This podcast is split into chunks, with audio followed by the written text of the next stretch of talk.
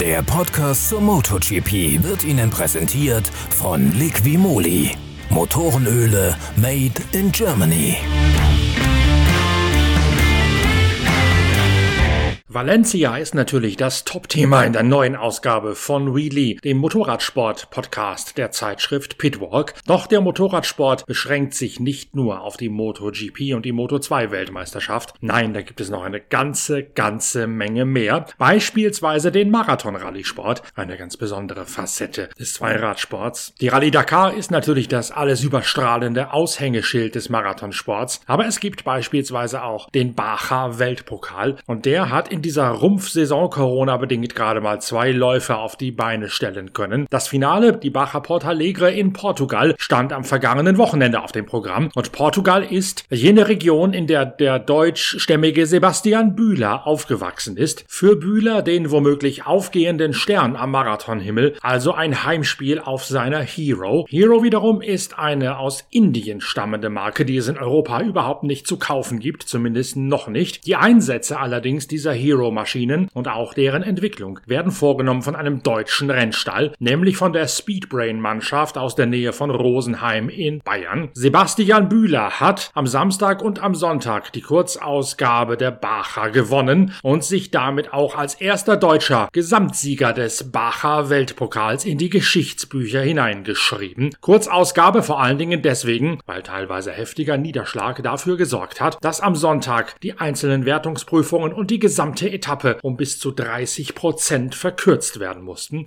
Trotzdem ist der Sieg von Sebastian Bühler alles andere als unverdient, denn er hat bereits am ersten Tag dieser Rallye der Baja Portalegre das Zepter fest in die Hand genommen und da den Grundstein für einen weiteren Sieg gelegt. Das Ganze ist vor allen Dingen deswegen so spannend, weil die Baja Portalegre für die Motorradfahrer als eine der Generalproben für die nächste Rallye Dakar in Saudi-Arabien im Januar 2021 gilt. Dort wird Sebastian Bühler ebenfalls mit dem Hero Hero-Team der Speedbrain-Mannschaft von Teamchef Wolfgang Fischer antreten, als Herausforderer von Seriensieger KTM und vom Titelverteidiger von Honda, die mit Ricky Brabeck, dem Donald Trump-Fan aus Kalifornien, die letzte Rallye Dakar im Januar diesen Jahres gewonnen haben. Sebastian Bühler ist da noch als Privatfahrer unterwegs gewesen, hat dann den Aufstieg geschafft ins Werksteam von Speedbrain. Die Mannschaft rund um Wolfgang Fischer ist vielleicht noch die eine oder andere Nasenlänge zurück auf die großen Werksteams Teams von Honda und von KTM. Allerdings robbt man sich Jahr für Jahr näher dran und möglicherweise hat nun in Sebastian Bühler auch Deutschland erstmals Hoffnungen, nach langer, langer Zeit wieder einen Top-Motorradfahrer auf einer eigenen Marke, wenn man Hero adaptieren möchte, in die Rallye zu schicken. Österreich hat ja diesen Effekt mit Heinz Kienigartner, dem Offroad-Pionier von KTM, schon einmal gehabt und durch Matthias Walkner aus Kuchel im Salzburger Land erst gerade erfahren, was es für einen riesigen Boom dieses Sports auslösen kann, wenn man einen Lokalmaterial Matadoren hat, der dort gewinnt und vorne mitfährt. Sebastian Bühler schickt sich nun an, langsam jene Erfahrung zu sammeln, die es braucht, um auch bei der harten Rallye Dakar den ganzen Tag über im Sattel zu sitzen oder besser gesagt in den Fußrasten zu stehen. Der Sieg von Sebastian Bühler bei der Baja Porta Alegre, damit auch in der Gesamtwertung des Baja Weltpokals, der macht richtig Lust auf die Rallye Dakar im kommenden Januar. Dort laufen ja bereits die Vorbereitungen. Das Recce-Team der ASO, der Ausrichterorganisation, also ist bereits in der Wüste von Saudi-Arabien unterwegs und steckt steckt in diesen Tagen die Route ab, die die härteste Rallye der Welt im kommenden Januar laufen wird.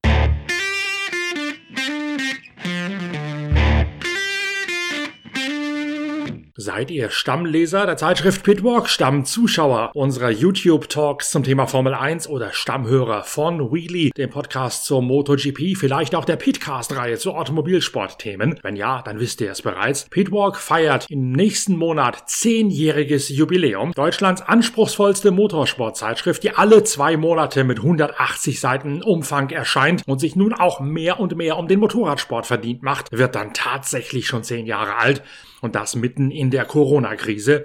Gegründet worden ist Pitwalk in einer anderen Krise, nämlich in der Bankenkrise, als alle Welt gedacht hat, Printmedien gehen sowieso bald am Stock und haben keine Zukunft. Da haben wir uns entschieden, mit einem kleinen, aber feinen Team Pitwalk zu gründen. Jetzt werden wir zehn Jahre alt und das ist für uns natürlich auch ein schöner Grund zum Feiern und euch als treue Leser mit einzubinden. Wir möchten ein paar Gewinnspiele starten und auch ein paar Umfragen, mit denen ihr euch für eben diese Gewinnspiele qualifizieren könnt. Zu Zu den Gewinnspielen gehören auch ein paar Umfragen dazu, die ihr beantworten könnt, beziehungsweise an denen ihr teilnehmen könnt, wenn ihr auf unseren Twitter-Kanal geht. Dort gibt's ja die Umfragefunktion, die man da einfach eingeben kann und bei der man einfach mitgehen kann. Da wird am heutigen Dienstag die erste Umfrage online gehen und die ist relativ einfach. Welcher Titel aus der zehnjährigen Geschichte von Pitwalk hat euch bis jetzt am besten gefallen? Wenn ihr die ganzen Covermotive nicht mehr vor Augen habt, dann könnt ihr ja mal auf die Internetseite pitwalk.de surfen und dort in den Shop eintauchen, denn da könnt ihr euch alle Titel noch einmal in Ruhe angucken, in Ruhe durchscrollen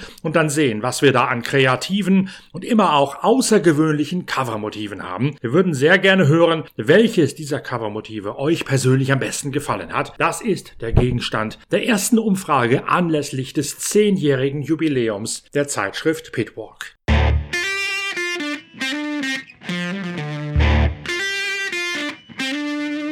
Jetzt aber hinein in den großen Preis von Valencia, eines von zwei Rennen auf diesem Mekka des Motorradsports vor den Toren der Paella-Hauptstadt im Süden Spaniens. In der MotoGP-Klasse ist dort möglicherweise eine Vorentscheidung zugunsten vom Iberer Juan Mir. Der Suzuki-Pilot hat bei seinem erweiterten Heimspiel seinen ersten Saisonsieg eingeheimst und jetzt ist er auf Kurs, einen Keke Rosberg zu machen, denn der Finne, Vater des späteren Weltmeisters Nico Rosberg aus der Formel 1, hat es, ältere Mitbürger erinnern sich vielleicht, anno 1982 auch geschafft mit nur einem einzigen Saisonsieg und ansonsten beharrlichem Punkten seinen einzigen Formel 1 Weltmeistertitel im Williams einzuheimsen. Juan Mir hat die Überlegenheit der Suzuki gemeinsam mit seinem Teamkollegen Alex Rins ausgespielt. Paul Espargaro auf der KTM geht von der Pole Position aus ins Rennen und führt zunächst einmal auch. Dahinter muss Mir zunächst einmal an Johann Sarko vorbei und auch Takaaga Nakagami hinter sich lassen. Dann geht ein bisschen weiter vorne Alex Rins in Führung, hat sich Paul Espargaro auf der KTM geschnappt. Juan Mir vergreift sich ebenfalls an Paul Espargaro und die beiden Suzuki setzen sich so dann um eine halbe Sekunde von der KTM des Spaniers ab. Den Vorsprung halten sie konstant bis etwa Halbzeit des 27 Runden langen Rennens. Dann kommt Espargaro wieder ein bisschen näher ran und gerade als sich neue Spannung auftut, macht Alex Rins einen kleinen Fehler beim Rausbeschleunigen aus der zehnten Kurve, sodass Juan Mir davon Profit schlagen schlagen kann und sich in Führung setzen kann. Danach kann Juan Mir sich von seinem Suzuki-Teamkollegen weiter und weiter absetzen. Am Ende gewinnt Juan Mir vor Alex Rins mit ganz genau 0,651 Sekunden. Und zum ersten Sieg gesellt sich auch noch ein Totaleinbruch bei den Rivalen von Yamaha. Franco Morbidelli auf der Vorjahresmaschine riskiert als einziger den harten Hinterreifen und hat damit überhaupt keine Chance. Er hat jetzt 45 Punkte Punkte Rückstand auf mir nach einem harzigen Ergebnis. Maverick Vinales muss von der Boxengasse nachstarten, weil er sein Motorenkontingent für dieses Jahr bereits erschöpft hat. Er wird deswegen nur 13.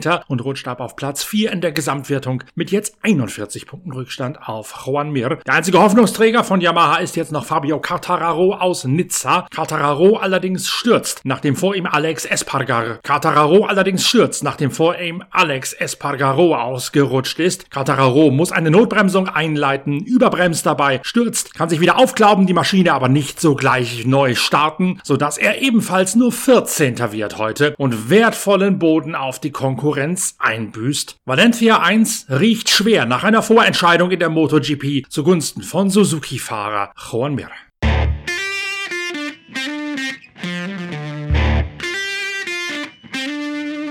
In der Moto 2 WM hat Enea Bastianini die Führung in der Weltmeisterschaft wieder übernommen. Er hat jetzt sechs Punkte Vorsprung auf Sam Laus, dem Engländer. Und auch Luca Marini hat sich in Valencia seine kleine Möglichkeit, den Titel noch zu holen, offen gehalten. Genauso wie auch Marco Besecchi aus Italien. Der hat zwar schon 29 Punkte Rückstand auf Enea Bastianini, aber es sind ja immer noch zwei große Preise zu absolvieren. Und Marco Besecchi hat auf seiner Kalex den großen Preis von Europa vor Jorge Martin und dem Australier Australier Remy Gardner gewonnen. Marcel Schrötter und Tom Lüthi für die Liquimolli Intact GP-Mannschaft kommen auf den Plätzen 13 und 19 ins Ziel. Das Wochenende in Valencia gekennzeichnet von sehr wechselhaften äußeren Bedingungen. Es hat im freien Training und auch in der Qualifikation keine einzige Runde gegeben, auf der man wirklich eine Trockenabstimmung mit Slicks hat rausfahren können. Die Trainingstage fanden bei regnerischem und immer bewölktem Himmel statt. Fürs Rennen allerdings hat sich die Sonne wieder herausgearbeitet, sodass gerade bei der der Abstimmungsarbeit auch viel Intuition, viel Bauchgefühl dabei gewesen ist, um einen optimalen Setup hinzukriegen. Marcel Schrötter aus dem Team Liquimolli Intact GP legt in der Moto 2 WM von Platz 16 kommend einen granatenmäßigen Start hin. Er schnellt nach wenigen Metern bis auf Platz 7 nach vorne. Dann allerdings kann er an der Spitzengruppe nicht mithalten. Die Rundenzeiten stark schwankend, teilweise so schnell wie jene der Podiumsanwärter, dann aber auch immer wieder etwas langsamer. Am Ende reicht es nicht. Ein kleiner Fehler kostet ihn weitere Positionen. Marcel Schrötter, der 27-Jährige, wird am Ende 13.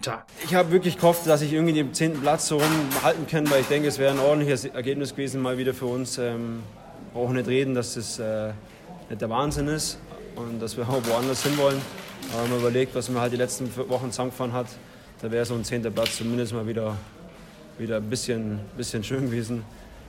Ähm, und dann dürfen wir einfach die letzten drei Runden. Ich habe einen kleinen Fehler in der ersten Kurve gemacht, bin aus Feuchte und dann eine Position verloren und sofort kommen die nächsten zwei. Und die letzten paar Runden war ich selber mit mir zu kämpfen, mit, mit ein bisschen Grip und mit mir selber. Ich war, ich war wirklich nicht am Ende, aber wie gesagt, es hat ziemlich geschaukelt, einfach die Pace zum Halten. Und das ist einfach das Enttäuschende. Ansonsten, glaube ich, war es nicht ganz verkehrt. Wir versuchen für nächste Woche ein bisschen was zu verbessern und das Rennen einfach nochmal analysieren und dann äh, nehmen wir das, was wir einfach gesehen haben, dass möglich ist, für nächstes Wochenende wieder mit und versuchen, einen nächsten Schritt zu machen.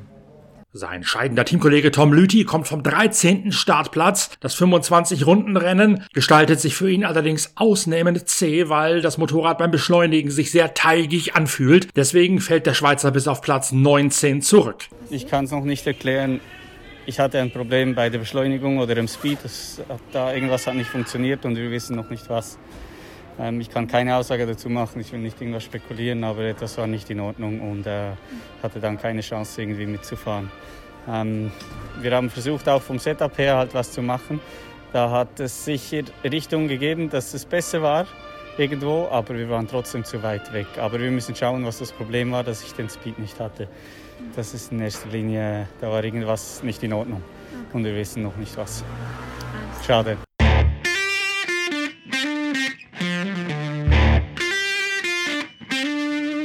Schon am kommenden Wochenende vom 13. bis 15. November geht es auf dem Ricardo Tormo Circuit in Valencia in die nächste Runde, dann den vorletzten Durchgang der MotoGP in der Corona-Rumpfsaison 2020. Natürlich sind wir dann auch wieder für euch da mit einer neuen Ausgabe von Wheelie, dem Podcast zur MotoGP der Zeitschrift Pitwalk. Bis zur Vorschau, die am Freitag online gehen wird, guckt euch nochmal um auf der Internetseite pitwalk.de und macht mit bei unserem großen Voting auf dem Twitter-Kanal von Pitwalk. Welches Cover in unserer zehnjährigen Geschichte hat euch am besten gefallen? Das ist die erste Umfrage, die wir in den nächsten Tagen von euch geklärt werden müssen. Unser Twitter-Handle, auf dem ihr mitmachen könnt, heißt Pitwalk Media und dort könnt ihr dann gleich in die Umfrage hineinklicken und uns sagen, welches Cover euch am besten gefallen hat. Wie gesagt, da kommt noch eine ganze Menge mehr. Das wird auch gekoppelt an Gewinnspiele und an besondere Aktionen zum zehnjährigen Jubiläum. Und wir haben auch schon eine ganz außergewöhnliche Geschichte aus dem Motorradsport in petto, um euch mitzunehmen in die diese 10 Jahres Jubiläumsausgabe. Wir hoffen, dass es euch gefällt und wir hoffen auf rege Teilnahme auf unserem Twitter-Kanal at pitwalkmedia. Bis zur nächsten Ausgabe von Wheelie sage ich danke fürs Reinhören. Bis Freitag, euer Norbert Okenga.